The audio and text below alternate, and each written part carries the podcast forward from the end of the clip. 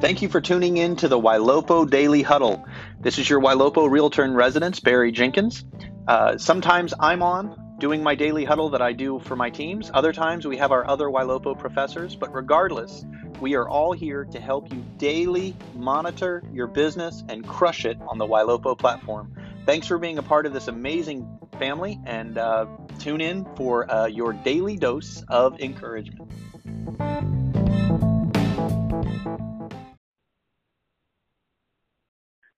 Right, so uh, this weekend we I purchased three uh, domains that I emailed you guys about. Um, you know, one is they're all open house, virtual open house domains, and what I want to do with these is uh, one of two things.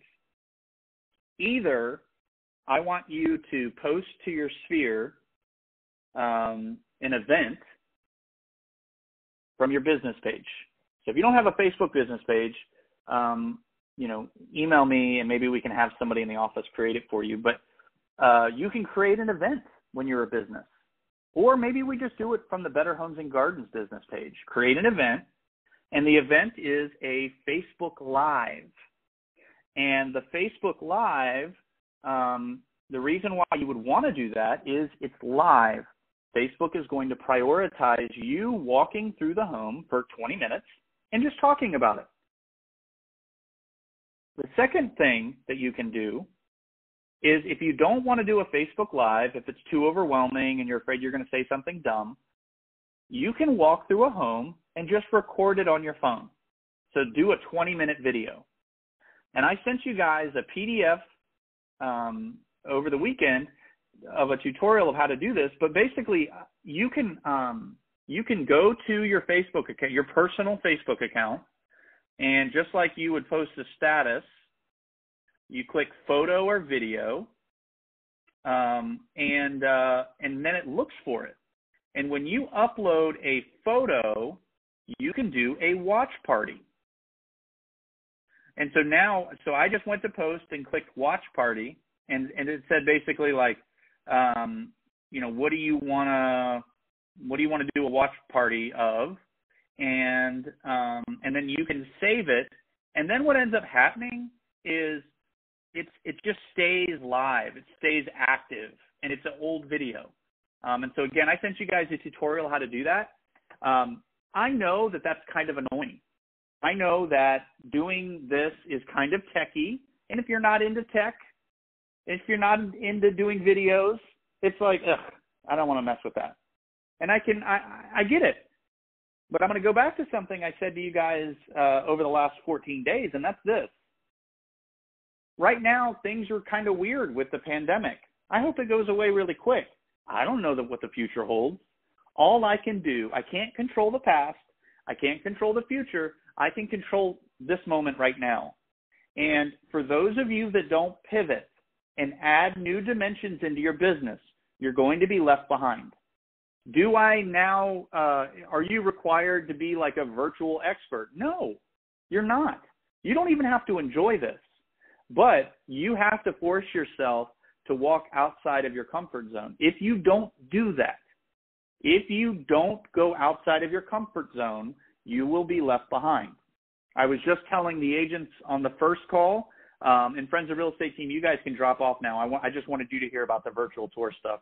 So you guys have a great day. But I was just talking to uh, the the the friends team that basically um, some lenders are uh, are going to have trouble with doing some loans over the next probably 30 to 60 days.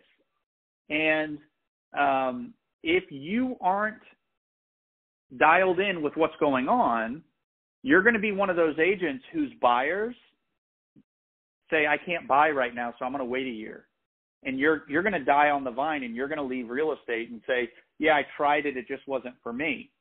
And um, and I want you to understand something about the way mortgages work, so that you can pivot. So just like the digital open house thing, and how that's a new dimension, you need to learn something about mortgages. And here's the big idea: mortgage companies uh, fund loans and take the mortgages that they sell or that they give the, your clients to buy homes, they package them and then sell them to investors.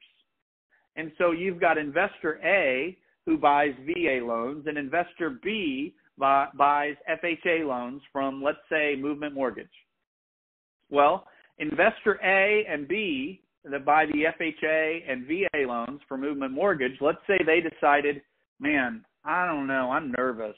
I don't I don't really just want to take what I've been taking over the last couple of years because um, I'm not sure what the economy is going to do. So they're going to raise credit score requirements. They're going to raise income requirements. They're going to raise uh, work history. They're going to make it more difficult to get the loan because they're nervous. But then let's say a different mortgage company, let's say more XYZ mortgage company is working with a different set of, of investors. And so investor A at this other company, actually no, let's call him investor C, uh, at this other company, investor D um, at this other company, they buy FHA and VA loans and they're like, you know what, like I'm really not worried about it. I know that, you know, uh, 600 or above credit score, the way I've been doing it has been working. I'm going to go ahead and buy up the market while others are letting go of it because this is my chance to get more investing and more opportunity. And it's just like people that say, I'm going to buy stocks right now versus people that say they don't. And so if you're working with a client and their mortgage company says, hey, I just raised credit requirements to 640 and they're approved at 620 credit score, instead of being just bummed out, you can be bummed out, but instead of just being bummed out, say, you know what? It might be that that investor is too of that mortgage company is uh, being too cautious. Let me call around. And there's a thread in the Hampton Roads Real Estate Group this morning. Actually, it was posted yesterday, but uh, from Eric Martinez saying what lenders uh, are still doing things the way they've always done them. And there's a whole bunch of comments from different mortgage companies. You know, I still want to partner with our partners. I'm not saying to leave anybody you know, I want, you know, the tribe team, I want you guys to focus on our uh, mortgage relationships.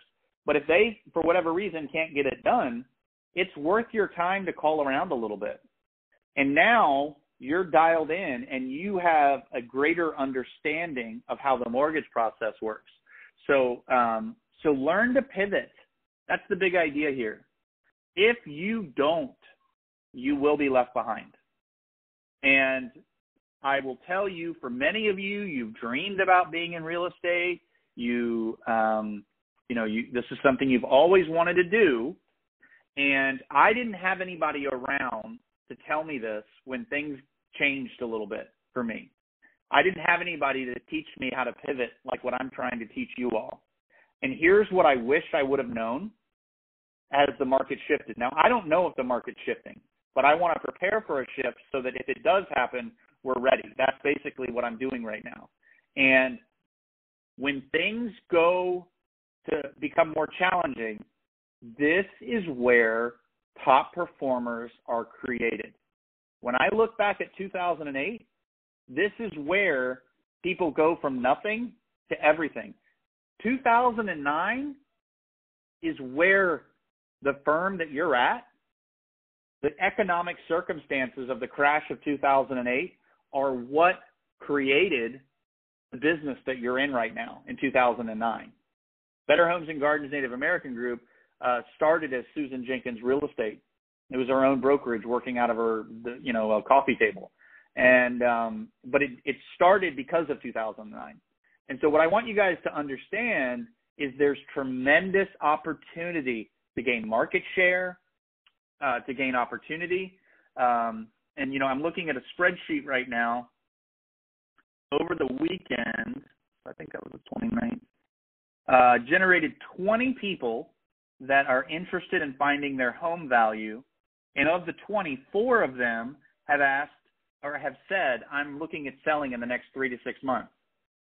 And so I'm everybody else is decreasing their ad spend, and our our leads have gone down 50% of, in cost.